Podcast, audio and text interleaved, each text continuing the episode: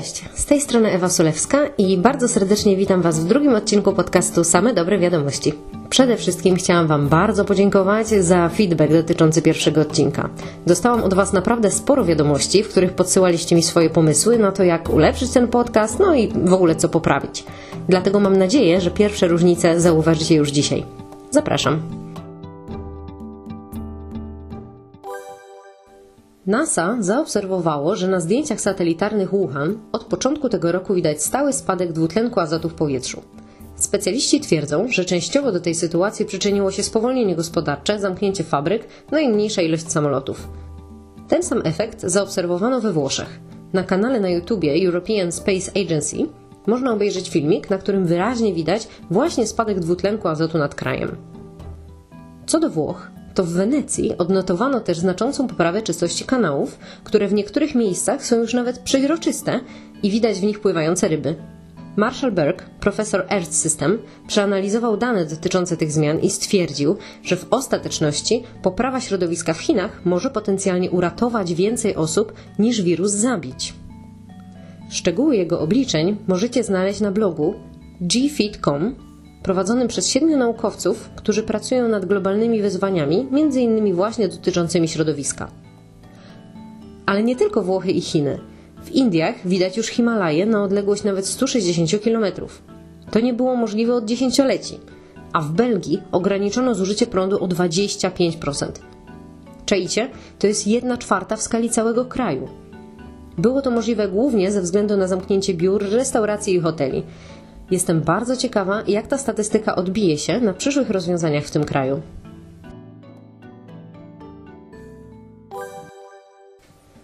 W tym roku wiele par odwołuje swój ślub i wesele lub przekłada je na późniejszy termin. Są jednak osoby, które nie chcą odkładać swoich marzeń na później.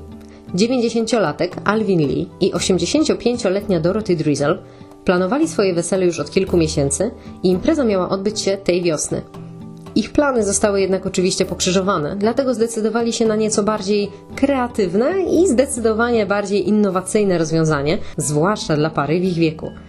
Alvin i Dorothy pobrali się więc w domu Alwina i nie byłoby w tym nic dziwnego, gdyby nie fakt, że zarówno pastor, jak i goście towarzyszyli im za pośrednictwem aplikacji do telekonferencji Zoom. Para obiecała dzielić ze sobą radość i smutek, a nagrania z ich przysięgi możecie znaleźć m.in. na stronie CBS News.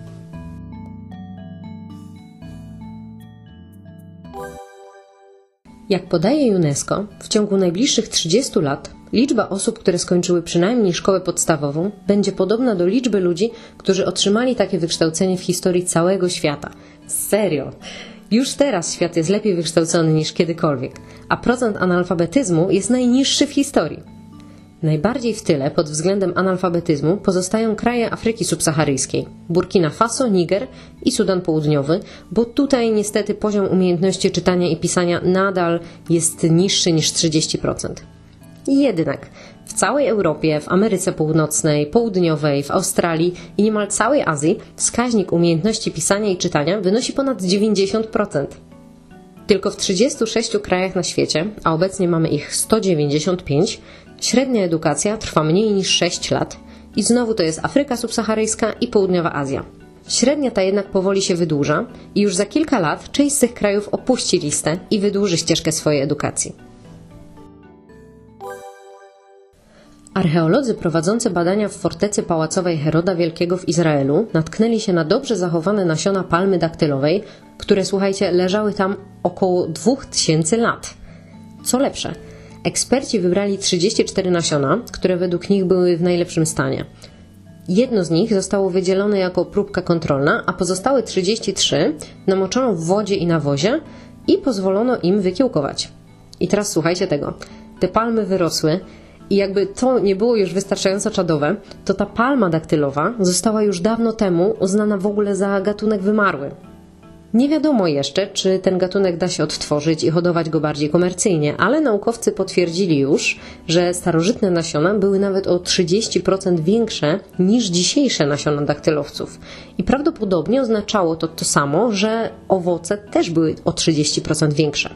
Naukowcy chcą też odkryć, w jaki sposób nasiona palmy daktylowej zachowały żywotność tak długo.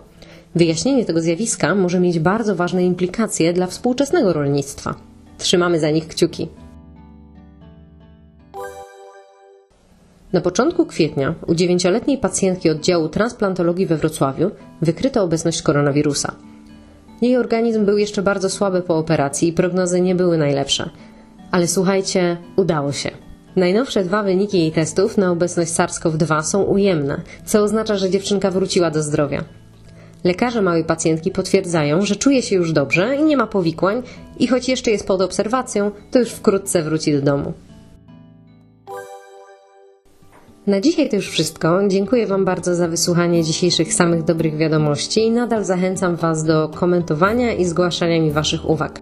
Tylko dzięki temu będę wiedziała, jak sprawić, żeby kolejne odcinki były lepsze. Dzięki i do usłyszenia za tydzień.